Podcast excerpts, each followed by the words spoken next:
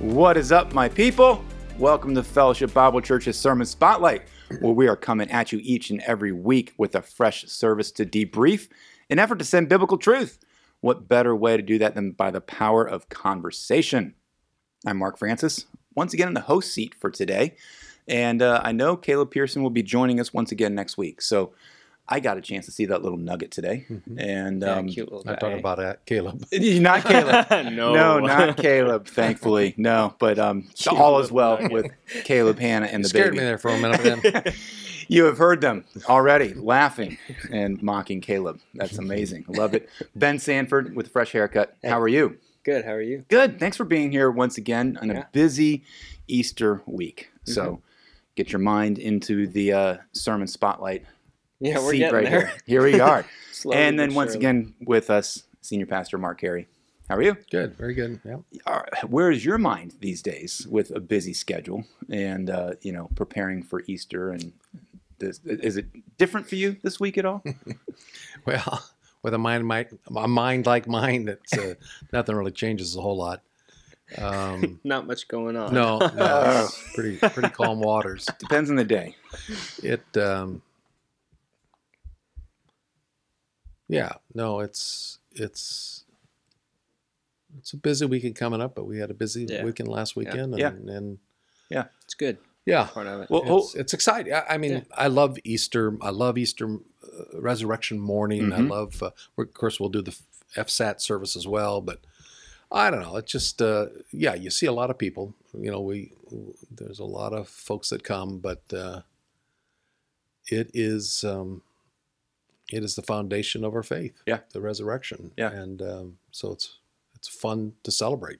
Yeah. and, and hopefully this conversation can be a tool for you guys watching and listening to continue to meditate on um, you know what this weekend means to us, what it means for the cross and to you personally, and just having personal times of worship. I think during the course of the week to prepare for Good Friday and Easter is is part of that process. So hopefully do it every week, but this week of the year, this is the time to do it more like than any other. So let's get into the conversation because um, we have a lot to unpack here in Acts chapter 12. Um, ben, I'll come to you first. Just uh, give us your, your takeaway. You know, without really unpacking the whole sermon, what what was a nugget that stood out to you that um, you know that was a takeaway for you from this past ser- sermon, past, past week's sermon? If I Yeah. spit it out. Yeah.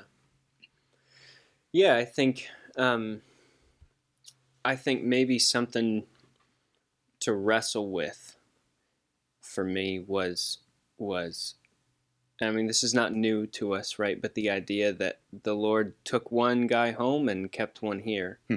And and with that comes I think another reminder um, that from a human perspective there's a maybe a temptation to think of that as as cruel or flippant or you know given our perspective of of death and life and mortality and um, I think it's hard to come to terms with some of those things. But man the more that I'm reminded of the goodness of God the sovereignty of God is a is a easy pill to swallow because what his purposes are in that is good. It's for their good it was or it was for their good it's for our good and and ultimately his glory so and how the the church around them with just looking at the text handled that you know Yeah, that yeah. maybe there is some sort of reaction to james's death Mhm. in a way that caused them to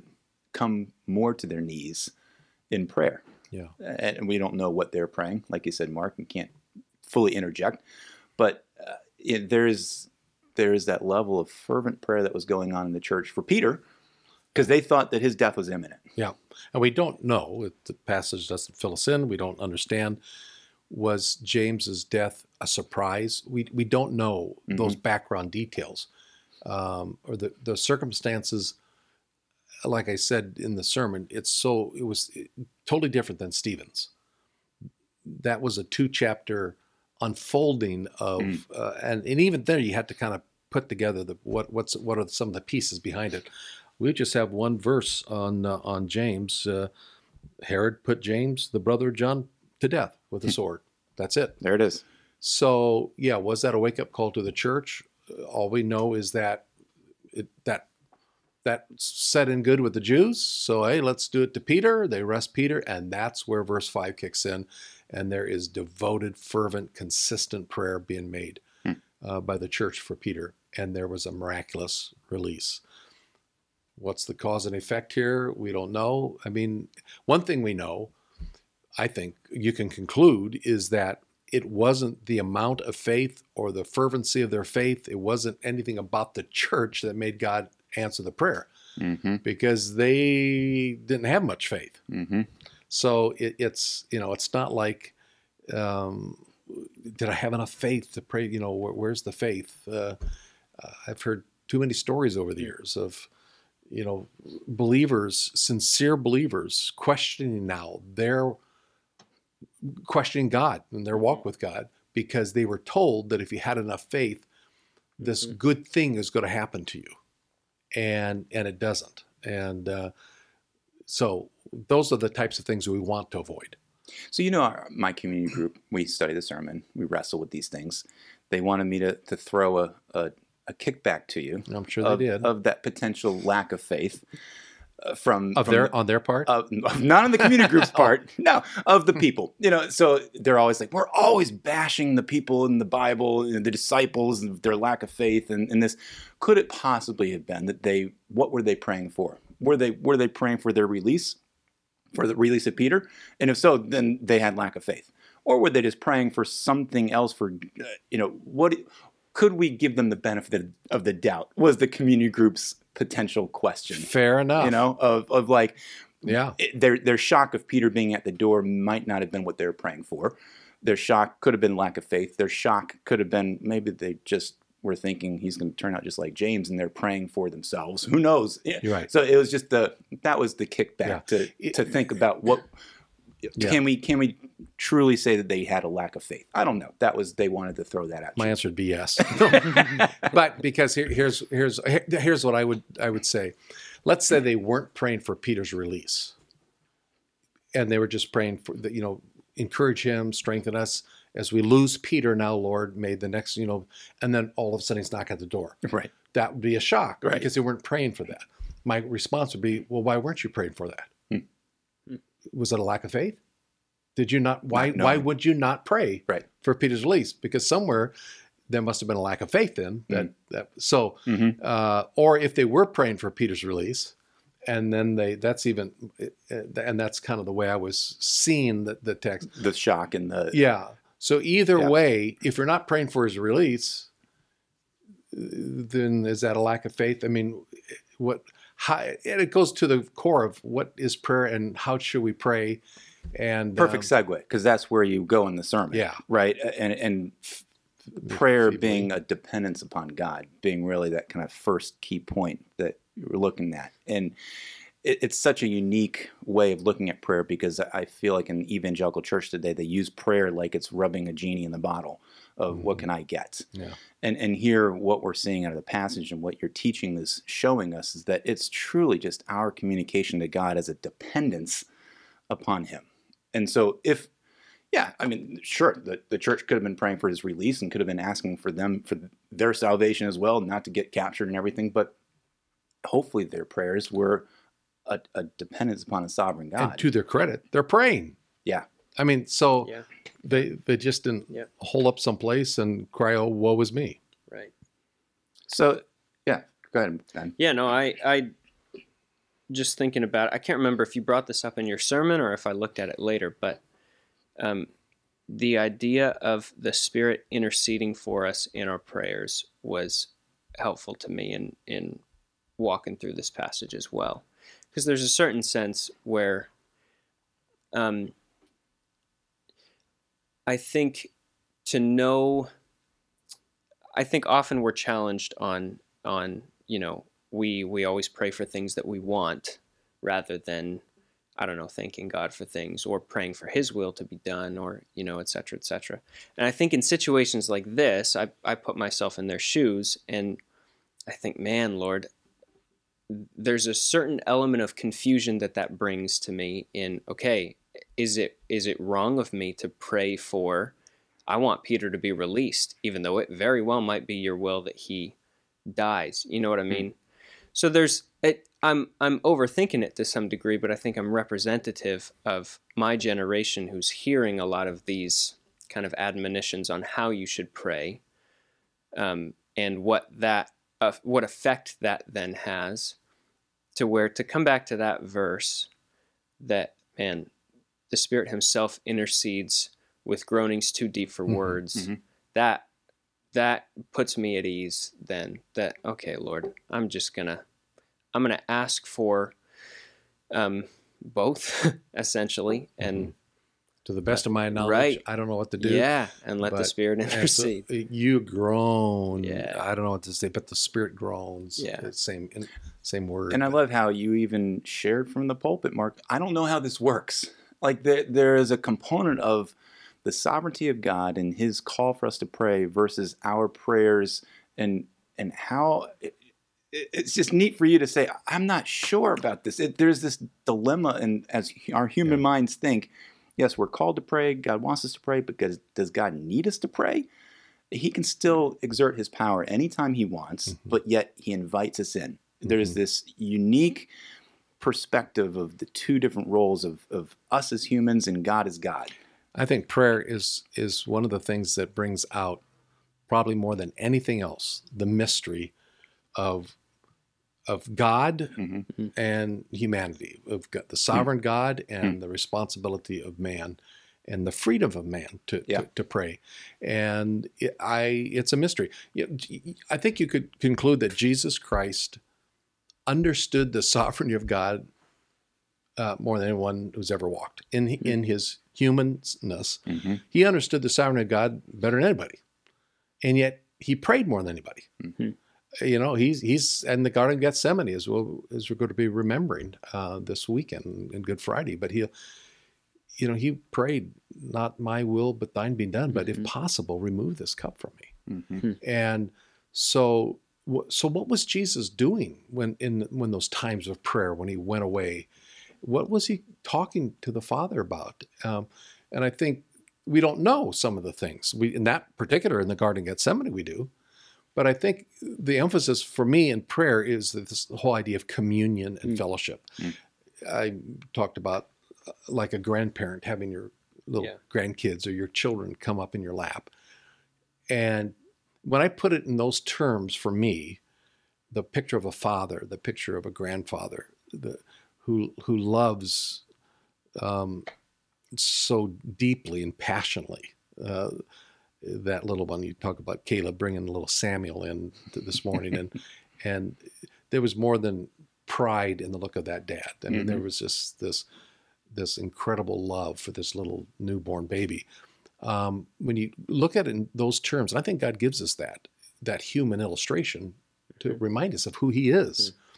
And there are times where, as a father, you look in, or a grandfather, you look into the eyes of those little kids, and they're uh, they're begging you, please don't do that, or you know, I don't want that to, to happen to me. But you know, it's the best thing for them, and so you hold them while they're getting the their shot or their Mhm. whatever, and uh, um, that's how God works with us. We may not understand it. We can still cry out to Him and say, Lord, I don't want this. Please change this or whatever. Um, but if we go and understand, as you said a minute ago, that God is good, we understand His character of, of love. And I think that's such an overriding characteristic of God the compassion of God, the love and mercy of God. Um, it draws us into communion and into prayer with Him, but it also calms our heart to know that, okay, I, I can trust you in this. And I don't know how it's going to work out. And I don't know what I can do to change it, or if you want me to, you'll lead me to it. But I, all I can do is just kind of right now groan before you and and ask for this or pray for that. And that's not only obviously what prayer is. Sure. And, and Jesus is our model. So referring back to him of looking through the Gospels and how he interacted with God the Father, with specific intentional times of going away to pray, which this is what the the church was doing for Peter in that time. There's the intentionality of praying in a group or on your own out loud or just with God. But then you're referencing also just the constant daily thinking and mm-hmm. the thought processes. And I loved how you rattle off five, six, seven different examples of how you can be interacting in your own world on any given day, whether it be the workplace or school or your neighbors or just an interaction. And you're like, okay, God, what, what do I what do I do about this? You know, mm-hmm. or God, show me what to say in this moment. You know, there are those portions of the prayers we don't see in Scripture from Jesus, but you know was happening nonstop. Yeah. And that's that moment to moment relationship with the Holy Spirit. So there's the different levels of that prayer life that you're constantly in communication with God, yeah. constantly having a dialogue with Him. But then there's also the intentional times of maybe gathering with other people for specific times of prayer, or you know, you know, pray in this moment out loud with your spouse for something, or Mhm. whatever it might be. You know, so it, there's so many different facets to prayer Yeah. that you're saying. It's kind of this mystery of how God is inviting us into the relationship with Him. And I think it does depend how real God is to you, Mm. how we view God. Mm. And again, I can't help but quote again from Tozer, who said, What a man thinks about God is the most important thing about him and will determine the whole course of his life. Yeah. I would add, it will determine his whole prayer life. What we think about God. And if he is some vending machine or, or a rabbit's foot, you know, we he'll be a That's how you're viewing God. person non grata. Sure. Uh, That's your prayer. uh, at, we'll call upon him, uh, you know, when we at, When at we the need him. absolute Mm. need him, Mhm. right? Uh, or if he is a friend that sticks closer than a brother, if Mm. he is a father, that if he is um, this compassionate, endearing, good shepherd, um, then you, you know you, it's it's our view of God it Mhm. infects our view of prayer, not Mm. just His sovereignty, but His compassion, Right. His love, all those attributes. Mhm. I've I've been just slowly kind of reading through the Psalms and David's prayers within those Psalms are very telling to me of what that relationship looks like. That there was, you know, there are there are times of plenty and joy and he's just, you know, he's just celebrating that and celebrating the Lord. And then there's um and then there are the times where he's asking for forgiveness. There are the times where he's being chased and he's, you know, persecuted and trying to understand that in light of what the Lord has promised him. And his, uh, his, to me, he's a fantastic example of what you're saying, where it was a moment by moment um, communion with the Lord that wasn't at all dependent on circumstances. Mhm. It was just built into his life that he was this was his father and his Mhm. friend and he was gonna hmm he was gonna talk with him about just about anything Yeah, he, he was the man after God's own heart. yeah And in one sense, he was the man who pursued after Mm. God's heart. Mhm. So, yeah, I, again, to the degree that we know God, I think that will impact our prayer life. Now, that gets a little um, convicting because I was I wanted to say that in my sermon. It's it's not like I'm s- I am not speaking as an expert on this Mm. thing. I Mhm. mean, Mhm. um, I I I do try to enjoy those ongoing conversations, prayer. You know, just just throughout the day, conversations with God like that. Hmm. It's not consistent, and I can be easily swayed by something I hear or something that happens, or or you know the, the moment where you, you if, if if someone was looking at me, they would think I was a rank pagan, an atheist. you know, because like what you know, yeah if you really believe in God, why would you be acting that way? Hmm. you know, so uh, it- so it, it keeps driving back to who, who is God? What do I know about Him to be true? And um, then how do I commune with Him? And that's why I think Jesus had such a powerful prayer life. Uh, he was from the Father, and he was going to return to the Father, and he was in essence one with Yeah. the Father. Um, and of course, that put him at an advantage over us in those respects. But uh, But he was fully human. And Yeah, so that's right. the being tempted. and he set And- aside those divine privileges, and uh, so he can become become a model for that. So I, I and I think the early church um, was growing in that. Now they had Jesus as a model, Mhm. the, the disciples did. You know, teach us to pray. Even they they would ask because they saw and they witnessed Jesus. After he ascends to heaven, um, th- they are praying. They are a praying church, Mhm. and you see that all over the place. Um, so there there was a, and we tie this in a little bit with Easter here with with coming up, but there was such a reality of a risen Savior. Hmm. Um, I, I sometimes think they probably thought, well, why would we not pray? Hmm. You know, we we we actually ate with Yeah. him and drank with him. Yeah. We put our hands in his nail pierce hands and side, and Hmm. well, we saw him ascend. So, of course, we're going to talk with him, and we're going to we're going to pray with him. Hmm. Uh, for many Christians, I don't know if God is that real or that. Um, so then we view prayer as a last resort. and you- or you view prayer as like I need these magical things answered for me. And I think that's that's where f- the the first Thessalonian pa- first Thessalonians passage you referenced several of them, but you know five seventeen of praying without ceasing Mm-hmm. is that that that is a true example of that constant communication with God. And I think prayer for me is one of the more practical ways to display of walking by the Spirit. The, the, Mhm. the phrase "walking in the Spirit" is this nebulous term sometimes of like what you know, walking the Spirit versus Mhm. walking in the flesh. Well, that if you think of it in terms of prayer, maybe Mhm. that's a little more tangible.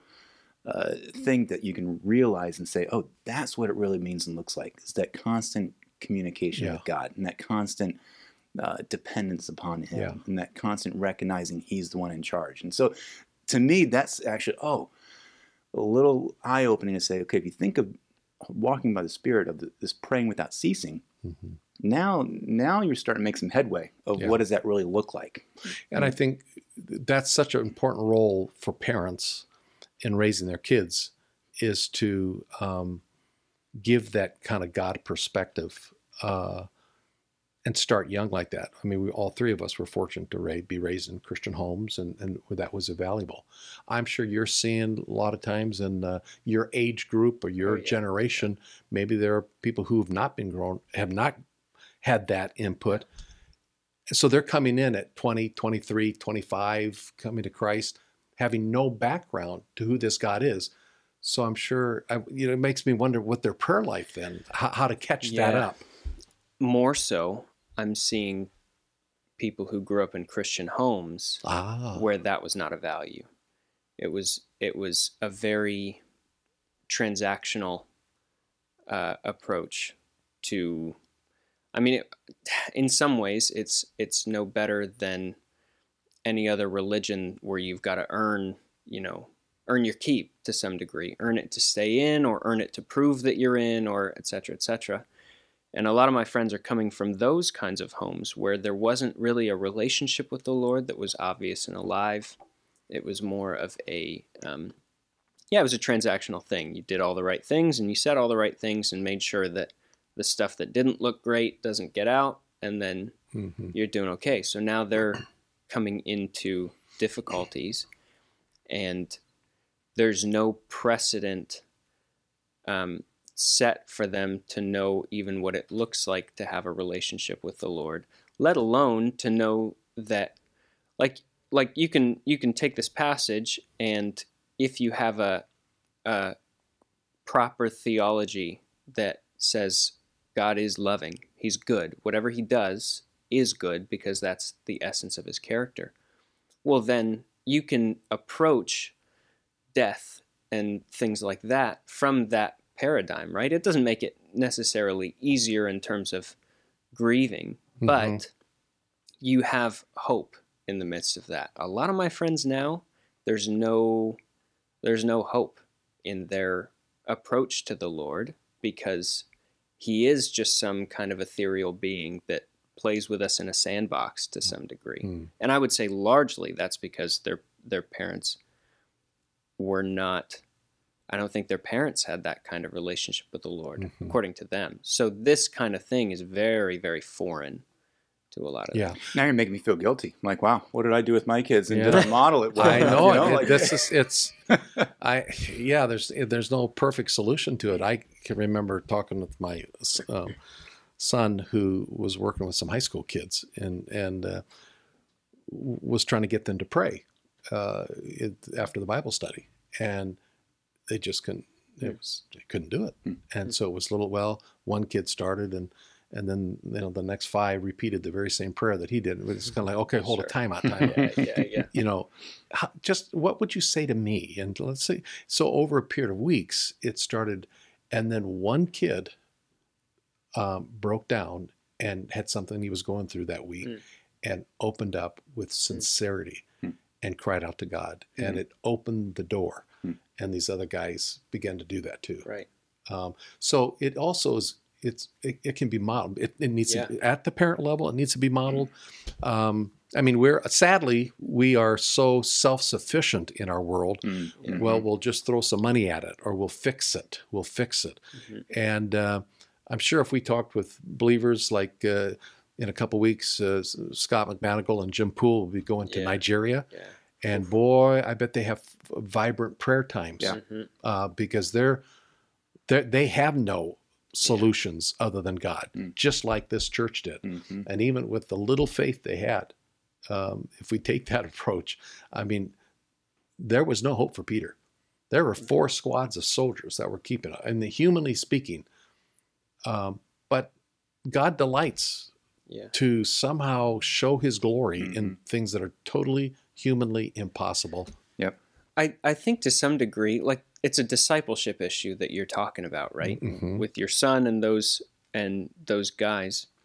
And I think that is to put on my worship team hat for a minute. I think that's some of the value that we're trying to model in corporate prayer that that you know, you're you're in essence setting an example for this is these are these are the kinds of things that we're asking the Lord for these are the kinds of things that we're thanking the Lord for and celebrating, and we're doing that all together. I think there's a huge value in that being an avenue, the body assembling together and, and praying together like they did um, for Peter.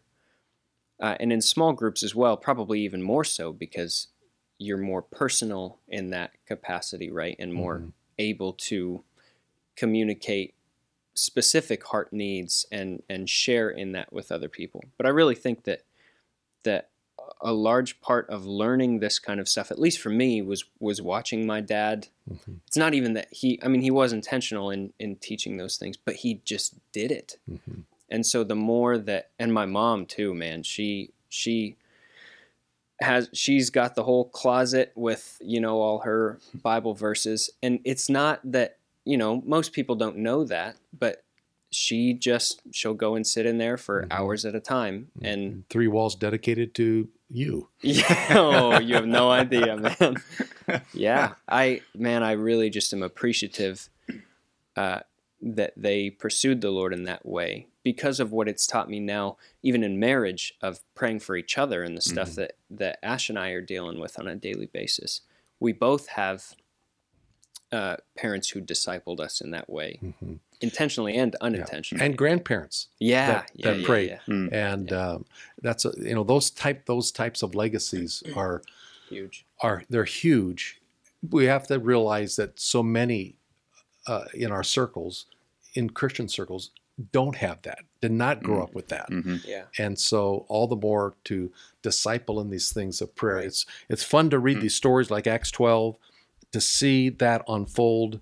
Um, but you know, there there are real life situations that we're going through today, and we need to work with each other and help each other and disciple each other to pray without ceasing, to pray devotedly, to continually devote ourselves to Yeah. prayer and understand who it is that we're praying To to. remember to lean on God and not ourselves. That's right. And as I brought out in the message at the end, the bookend bookend stories with with Herod, who thought he was king. Hmm. We're praying to the king, Mhm. and there's something peaceful and and uh, wonderful to know about that. That uh, he he is king. Yeah, I was going to ask you about that. We're- We're getting short on time, but yes, we've been talking mostly about the prayer component of the sermon, but there is that book ending. How did, how did you really see the Palm Sunday component of the of the morning fall in line with Yeah. this passage? Because you, you brought it around, and yes, the, Yeah, the well, whole and- Herod being king, but the Yeah. earthly king didn't work out well for him. No, you know, as I was, and this goes back laying out this whole series on Acts, um, and I, I did something that it's hard to do for me, but I, I did try to lay out months in advance Mhm. how can we break down these stories and this the journey of Acts, and I knew we would be somewhere around this time, uh, around Palm Sunday, and when I came across that chapter twelve, that's Palm Sunday. I mean, that's perfect. That they're there. So it was, it was just the way it was ordered and constructed, and probably a God thing that laid that all out. But uh, you can't miss it, especially when verse one talks about now about that time Herod the king, and Yeah. and and then it closed with this Herod the king being eaten by worms uh, and dying because he did not give God glory. You can't help but think of the disciples who cried out, Blessed is the King who comes in the name of the Lord on that first Palm Sunday Mm. and glorified his name. And then the people who turned their back. And the sad reality is, Herod becomes a picture of the people of Israel because 40 years later, that's exactly what happened. They are Yeah. struck down. Josephus says, I think over a million, million point one Jews are butchered in Jerusalem. I mean, of the Romans at the so. Um, yeah, it's, it was it just fit nicely It's with neat. the whole Palm Sunday theme. Give us a little uh, preview of what's to come for this weekend. Do we stick with Acts for Easter, or is is there something separate? Well, what- like where are we we- going with uh, the Easter uh, weekend? Well, just real quickly, you know, one of the things that clearly stands out in Acts is the power of the resurrection truth Hmm. that empowered and motivated the disciples. And look, if we if we had a visitation of the Lord tonight in a bodily form, and He would say the same to us, here, go ahead, Mark, put your fingers in, in my nail print hands, you know, and and and sit down for an hour a conversation with the risen Lord. Um, do you think it might change our trajectory in terms of how we're going to Mm. witness to people, how we're going to live life? Mm. Um, now, we don't have that physical manifestation. The disciples did. Mm. And potentially 500 of the early church, it said he appeared to 500 at one time. Um, hundreds of these people, of the stories we're reading, Mm. had that encounter of a risen Savior. No wonder the book of Acts is that the church grew and they had the boldness and the prayer and all these things. So on so so the resurrection truth is a powerful motivator to to live out our calling uh, as a Christian life. So I want to tie some of that stuff in with Acts Mm-hmm. in broad strokes um, in the short time that we have. Neat. Yeah. I'm looking forward to it. So, just for what it's worth, let me recap what you're looking at this coming weekend. So, on Good Friday, there are two services 11 o'clock and 7 o'clock. Um, they'll be just over an hour long. So, come expecting a time of reflection, a time of looking in the past and how God set out the, the template for the shedding of blood um, and how cross and how Christ on the cross really fulfilled that. It's going to be a neat time. And the 11 o'clock has 11 o'clock has children's ministry uh, for nursery, and preschool. Yes. And between those times, you can come up to the fireside room and uh, have additional time of personal reflection. The uh, paintings from Jack Cribbs, our former elder, um, just uh, are going to be there, and it's going to be a neat time of just reflecting yourself personally on the seven last words of Christ. And so you can see the paintings, and you can see um, uh, uh, some devotionals that Don Den Hartog, um, our former So- pastor of biblical education, put together for us. So if I want to come at 4:15 or drive by at 4:30, I can just pop in. Doors are open. Pop in, head upstairs to the fireside room, and just take those moments to yourself. So anytime between those two services, that'll be available. Good Friday. Okay. Um, Easter, um, for you FSAT crowd, um, that's the standard time of 5 o'clock with a potluck dinner afterwards. And then Sunday morning, Resurrection Sunday, you've got four services, 8 o'clock, 9.30, and 11, with also 11 o'clock downstairs for Fellowship 3. Um, it's going to be a packed house. So come early, grab your seats, bring a friend, continue to talk about um, just those people who are your 111 prayer friends for building bridges. Bring them because this is going to be an amazing opportunity to experience the gospel and see it and lived out amongst a bunch of believers in the same room together. It's going to be a great celebration. So looking forward to it. Ben, Yeah. thanks for being here today. Mark, Yeah. thank you. Both of you guys taking time out of your busy schedules. Um, so, so guys, as we prepare and continue to live out our lives here for this Easter season, you know, just take those times to see God, take those opportunities to to pray, to reflect on Him, and uh, and you never know what God's going to do. He'll show up. So the fact of the matter, guys, is that sermons are not meant just to take an hour, but rather transform a lifetime. Until next week, much love. God bless.